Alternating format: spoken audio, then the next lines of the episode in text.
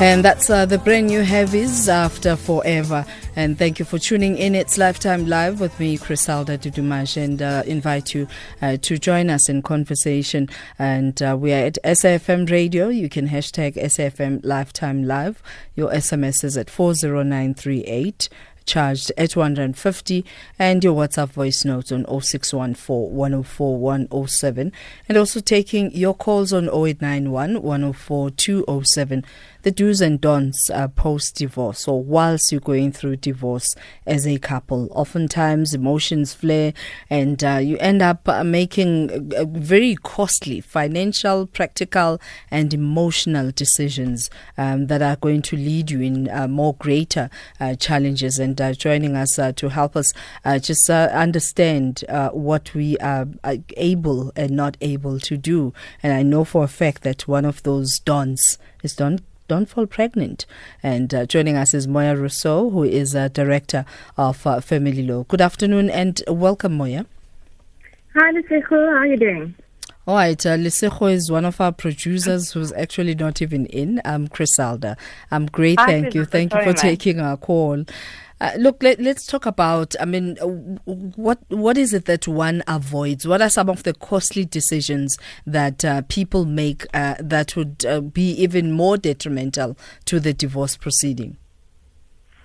I think, um, you know, it's actually uh, not necessarily only limited to divorce cases, but in any civil matter, people tend to um, litigate about principles so I think the short answer is don't litigate with your heart. You need to litigate with, with your mind and, and base decisions on the financial implications that a decision will have rather than whether in principle it is the correct decision or not. Maybe give us practical examples of what you mean, what to avoid when even deciding that you are going to be filing for divorce. Well, if I can give you a practical example, um, you'll often have um, a party coming in and they want to litigate over the primary care of, of, of a child or children. Mm-hmm. So if you take them, there's obviously certain factors um, uh, that a court will take into consideration and a certain process that follows if there's a huge dispute over the primary care of children. But often if you consult with a client, it's quite obvious from the consultation, you know, where primary care will go. Mm-hmm. Um, some of those um, factors would be, for instance, that um, the mother has been a housewife. She's been raising the children from birth for the past eight years already. The husband works, etc., um, etc., and that position is not going to change after the divorce. So it's quite obvious that in a situation like that, the court is now not all of a sudden going to say, "Oh no, the children's going to go and live with the dad." Often you have mm. parties that's already been separated for a while, with the children living, for instance, with the mom and the dad already having, you know, contact with them. And but then you now have the husband coming in saying now he wants to fight primary care. Mm-hmm. That is a this is a decision you're making based on a principle, which I can tell you from day one you're going in all probability going to be unsuccessful, and it's going to cost you a lot of money in the end. Um, yes, r- rather than making a decision, you know, um, with your mind in saying, well, realistically speaking, what are my chances to be successful on this specific aspect in the divorce? Mm-hmm. Um, my attorney is advising me my chances aren't well. Well, then I think at the end of the day, it probably also boils down to trusting the advice you're receiving from your attorney. And I think that is why it's so important for people, and perhaps this is one of the do's that I can give you, yeah, is yeah. please, if you are going to get divorced, go to an attorney that specializes in a divorce. Mm. I always tell clients, and I actually took this from an advocate many years ago, who usually says to clients, if you just had a heart attack now, are you going to call your GP or are you going to call a heart specialist to, to operate on you and give you a bypass um, heart, um, you know, heart operation? The same applies in law. If you're getting divorced, go to someone that specializes in a divorce rather than an attorney that specializes, for instance, in commercial law or general litigation or something like that. That in the end will also save you a lot of money because yeah. you're going to deal with someone that specializes in that field of um, litigation that's got many years of experience and they can give you the correct advice advice that you can trust. So I'm speaking uh, from a lay perspective here when I say don't get pregnant. How could this complicate um, things further during a divorce? Are you now saying getting pregnant with your husband or getting uh, pregnant with someone else? Um, because obviously it won't be your husband when you're already in conflict. No, well, that happens too. Unfortunately, sometimes people make up and then they break up again. But anyway, okay, so don't fall pregnant with a third party. Um, well, it's a bit of a, a difficult question to answer, um, but I'm going to try and break it down. Mm-hmm. So, if you've already, um, I, I mean, I think it boils down to the question of have you now committed adultery? um, which of course you did commit if you're falling pregnant by a third party. But then the very um, important question is whether the adultery in itself was the sole reason for the breakdown of the marriage. Mm-hmm. If it was not, if you already you've already separated from your husband, you've not been living together for however long, and now you've entered into a relationship, clearly that relationship that you're entering into now was not the cause of the breakdown of your marriage. Uh-huh. So to that end, actually falling pregnant will not make a difference. Um, it will make a difference if you're now in the marriage, your husband or your wife, well, no, your husband obviously because the wife is falling pregnant. Your husband thinks, you know, in his mind he's happily married, mm-hmm. and then he's one day surprised by you rocking up at home saying, "Oh well, I've actually had an affair, and and I fell pregnant." Then, from that person's perspective, the sole cause of the breakdown of the marriage would be the adultery, not so much falling pregnant, but the adultery. Yeah. In that sense, it will have an effect on the divorce because the innocent party will be able to claim that due to gross misconduct, and the mm. misconduct being adultery, um, and that is Section 9 of the Divorce Act, um, the the guilty party, if I can, and I'm talking, putting it in inverted commas. Yeah. Um, the court must allow for a forfeiture of assets. Um, you know, in a sense, to punish that party. Sure. But that's and that's a very difficult debate, actually, a very relevant debate at the moment in South Africa. Mm. Because on the one hand, we have the Divorce Act that when that act came was promulgated in 1979, it did away with the false system as a ground for divorce. In other words, that there's a guilty and an innocent party in a divorce. But then that same act goes further with Section uh, Section Nine, where you still have this type of punishment element. Yeah. And at the moment, that is a big debate um, that you can see coming out in our in our most recent cases, because a lot of cases at the moment is commenting and recognizing that it's very seldom that a marriage would break down solely due to the conduct of one party. Yeah, yeah. Because um, it does indeed you know, take two to tango. Let, us pay the bills and uh, you'll conclude that uh, comment uh, when we return. And uh, this is SAFM Radio. Call Griselda now 0891 104 207. And we also welcome your uh, comments at uh, SAFM Radio, both on Twitter and Facebook at SAFM Lifetime Live is our uh, hashtag. And having a conversation right now, uh, looking at the do's and don'ts whilst going through a divorce. Um, we took a break uh, there, and uh, joining me in studio on the line is uh, Moya Rossouw, who is director of family law. As as you were concluding that insight, Moya. Yes, I think we're in it all where I said that, you know, we have many and very recent cases. I'm talking about, you know, cases from 2015 to date, mm-hmm. recognizing that it's very seldom that marriage or in a marriage the sole breakdown is due to misconduct of a party. Mm. And that, sec- that section 9 that I was speaking about earlier is actually outdated because it is aimed at punishing a party, which is kind of contrary to the Divorce Act doing away with this idea of that there's a guilty and, a, and an innocent party in a divorce. And then, of course, we had the groundbreaking um, constitutional court case in 2014 2015 that said that Section 9 is archaic and it's outdated as it's aimed at punishing a party. Mm. And just as a side, you know, in that case, it was groundbreaking in the sense that the court, the constitutional court, did away with the delictual claim um, a party would have had for damages against, you know, the third party with whom your spouse has had an affair. So that uh-huh. was actually what that case was about. But again, a very interesting case to look at at the comments about, um, you know, this fault and punishment and guilty and innocent party.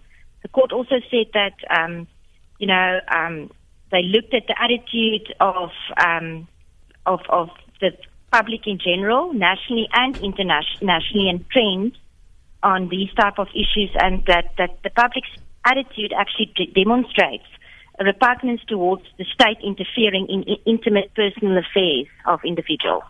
So I think it's going to be fairly soon in uh, legal terms where we're actually going to have perhaps uh, um, uh, amendment of Section 9 to completely uh, do away with that element of misconduct. Mm. And and I've got an, an SMS uh, from Gancho saying, uh, can the party's erotic nudes uh, posted to another um, uh, uh, whilst flirting be the basis to file for divorce? Sorry, just say that again. Are you saying if they, if you find messages between your spouse and a third party? Yeah. Yes, of course. But again, we're coming back to the question of, at, because obviously that would, um, you'll be able to use that as evidence in proving the, the adulterous relationship. Mm-hmm. But again, the, the, the big onus that, or big hurdle to, to come over is not so much proving that there was an affair or that adultery was committed, mm. but to prove that the court that the re- the sole reason why we are getting divorced is because of the adultery, not because there was other, you know, problems in the marriage. And often in my experience, and I've been doing divorces for many, many years, mm. by the time, you know, someone's having an affair, that's actually a symptom of bigger problems in the marriage. You know, people start looking towards or fall into the arms of third parties because there's other issues in the marriage, existing issues in the marriage already that made them unhappy to go, you know, out there and look at the proverbial um, grass that's greener on the other side. Yeah. And uh, we've also got a tweet from Yolisa Nzuta. Uh, Yolisa says, as a practicing attorney, I always advise uh, clients to consider mediation before referring the matter to court. Yes, there is. I'm also an accredited mediator. So, and as a as a practitioner, um, especially where there's children concerned, um, and in terms of the Children's Act, you are compelled to first to to you know resolve issues um, by way of mediation. Mm-hmm. Often, you know, there's there's a lot of factors um, that again plays a role in getting parties to mediation. I mean, the mediation is never going to be successful if one or either party simply is uncooperative towards the process. So you always, you often have that um, problem. Um, and also um, with with children, where there's children, divorce, um, there's certain um, aspects of disputes that cannot be mediated. Something like primary care yeah. that cannot be mediated because you know the husband says, "I want the children," the wife says she wants the children you know, the mediator can't be Solomon and, and cut the children in half. Yeah. Um, if there's a dispute about that, then that needs to get uh, be referred to experts, which are usually psychologists or the family advocate, to say, well, what is you know, in the children's best interest, where should they be staying? What happens when uh, one of the parties actually forgets to change the will? Yes, well, don't do that. now, of course, now, and you know, it's, it's funny you ask that question. I actually, many years ago, when I was still practicing in Cape Town, we had to match where the parties were extremely wealthy, mm. and um, and the divorce literally carried on for about five years, and it was. You know, it was really one of those matters where they were litigating on principle, but of course they had the finances to litigate on on on principles. And then one day we got the school to, to tell us that the husband, we were acting for the wife, to tell us the husband passed away. All of a sudden, you know, I think it was a heart attack. And lo and behold, he didn't change his, his will, and the wife whom he wanted to divorce and inherited everything because he hated her so much. She got everything in terms of the will. So yes, that can happen. Uh, maybe we shouldn't laugh, um, but you know, just remember not to do this. Uh, we we're taking the news uh, headlines right now, and uh, we continue having this conversation. Thank you so much uh, for taking our call, uh, Moya Rossouw, who is a director of family law and from the Grain Uh, grave Gravenstein Gravensteinus uh, attorneys. We back after this. Here, there, and everywhere. SAFM 106.2 FM in Thohoyandou.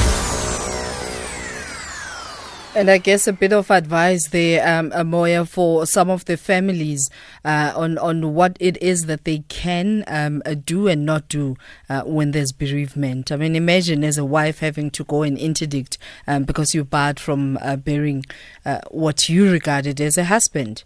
Yes. Sure. Yeah. It's unfortunate. Um, I was just um, thinking um, whilst you were doing the headlines.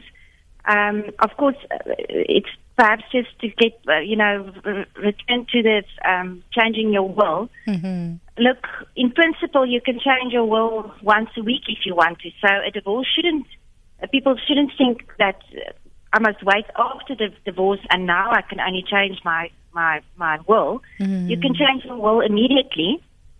Um, yeah, it's, it's, it's not something that should, uh, the public should think of as uh, something that can only be changed after the divorce has been granted. And in some instances, uh, and I'm sure that uh, you might have examples of such cases wherein, uh, as as the divorce lawyer, you get to a place where you become intimate with your client. Is that allowed? Um, no, of course it's not allowed. um, but yes, I think I think the difficulty for for clients is often that you know, they um, have to share so much intimate details about their relationship, mm. their household, their children with you that they tend to, you know, at a very fast pace become very attached to their attorney and yeah. almost because you're dealing all, uh, um, sharing all of those intimate details, almost, you know, starting to see your attorney, you know, as a confidant or a friend or, or some someone you can confide in. I mean, I try and avoid that as far as possible. Um, and I mean, most of my clients coming in, depending on you know where they are emotionally um, in in processing the divorce and the breakdown of the marriage, I immediately refer them to a psychologist, and mm. I, I tell them straightforward. I'm here to give you objective legal advice in your best interest and in your children's best interest if there's children involved. I'm not here to give you emotional adv- advice or be your crutch emotionally. For that, there's other experts, which are psychologists or therapists. Sure. And and it would be very um, important to draw those lines that they're not blurred. Exactly, because I mean, if you get over involved with your clients, you know, even just from a friendship or emotional point of view, I mean, you cannot, uh, you're going to lose your ob- objectivity, and that, that that's what you, that that's your purpose. That, that's what you're being paid for, is to give objective yeah. advice. So during the process, uh, can one? Uh, I mean, you you already have uh, an estate that is uh, calculated, and you go and open more debt. Yes, well, that's going to depend on your marital system whether you're married um, in community of property or out of community of property. If you're married out of community of property, you can go and incur as much debt as you will, mm. and it will stay. It will stay your debt and your responsibility, and your creditors is going to come and knock at your door if you do not pay it. It's not having any effect on, you know, your spouse, other than um, and here I have to qualify it. Um, if you're married out of community of property, you cannot go all of a sudden um, and go and incur huge amounts of debts, like, you know, taking out a huge mortgage bond on a house or go and lend 500,000 rand from the bank to set up a business because that will have a detrimental effect on your spouse's, um, if you married out of community property with the accrual on that person's accrual claim against your estate. And you can, in those instances, um, that party can interdict you from then incurring those debts. In a marriage in community of property, of course, any debt that you're incurring, right up until date of divorce, forms part of the joint estate and will be taken into account. So um, the, the the law says that the determination of you know the value of the estates and who gets what, or in an accrual claim, is as at date of divorce. Sure. So not earlier, even if the divorce takes five years, of, unless you and your spouse, or um, preferably um, you, your, your, the respective attorneys, agree in writing that you're going to draw a line in the sand and say, okay, well, even though we might only be able to get divorced in a year's time, as of today's date, we're drawing the line. This is where we, you know, the calculation will stop. Moya, is there uh, contact details where uh, individuals listening to this conversation uh, would like to just, uh, uh, uh, you know, maybe seek assistance uh, further Yes, sure. on this topic where they can find you? They can find us at, um, or find me on our website. It's www.gravenstein.co.za. And my direct email address is moya, M-O-Y-A, at gravensteins.co.za. And I'm sure you've had someone calling you, uh, thinking Moya and speaking to you in Sizulu. Thank you. Thank you. Thank you very much. Uh, that's uh, Moya Rossouw, who is Director of Family Law at uh, Gravenstein's uh, Attorneys, and uh, talking to us about the do's and don'ts whilst going through a divorce. And uh, coming up next, we are going to, uh, it's a history lesson, a history lesson, and we are going to talk about Mr. Pik Botha. Um, but we begin our conversation with uh, Bongesizwe, um, Bongesizwe Mabandla, saying, Umlilo wesizathu.